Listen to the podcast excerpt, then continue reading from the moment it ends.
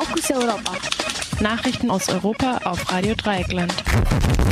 Zunächst im Überblick. Bundestagsgutachten erklärt Panzerexport an die Türkei für legitim. Justiz löschte Unterlagen im Zusammenhang mit dem Fall Uriallo.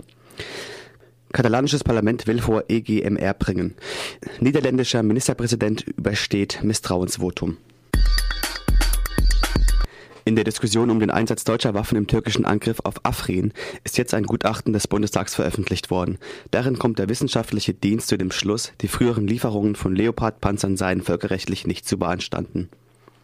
Auch EU-rechtlich gäbe es keine Kritik an der Rüstungsdeals, da zu diesem Zeitpunkt noch gar keine gemeinsame europäische Richtlinie bestanden hätte. Das ist das Ergebnis einer zweiten das ist das Ergebnis eines zweiten Bundestagsgutachtens.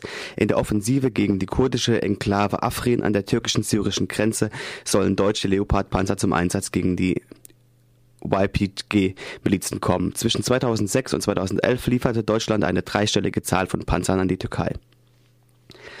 Noch nicht geklärt ist, ob die Bundesregierung den Angriff auf Afrin ebenfalls als völkerrechtswidrig bewertet. Für, eine mögliche künftige, für ein möglich künftiges Verbot bzw. nachträgliche Ermittlung zu den Panzerdeals ist die Frage aber entscheidend.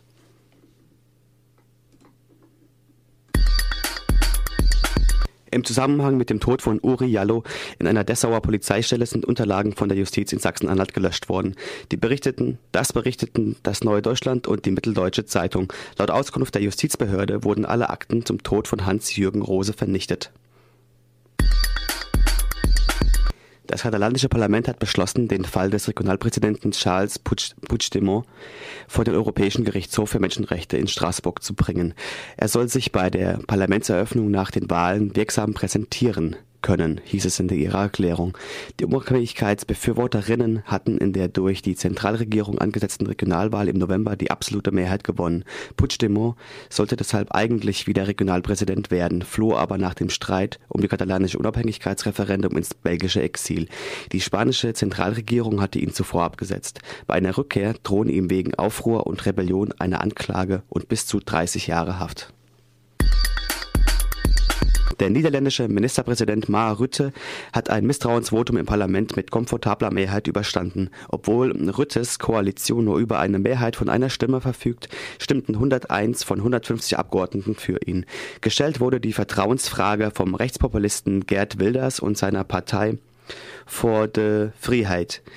Sie begründete den Schritt mit dem Skandal um den mittlerweile zurückgetretenen Außenminister Halbe Seilstra.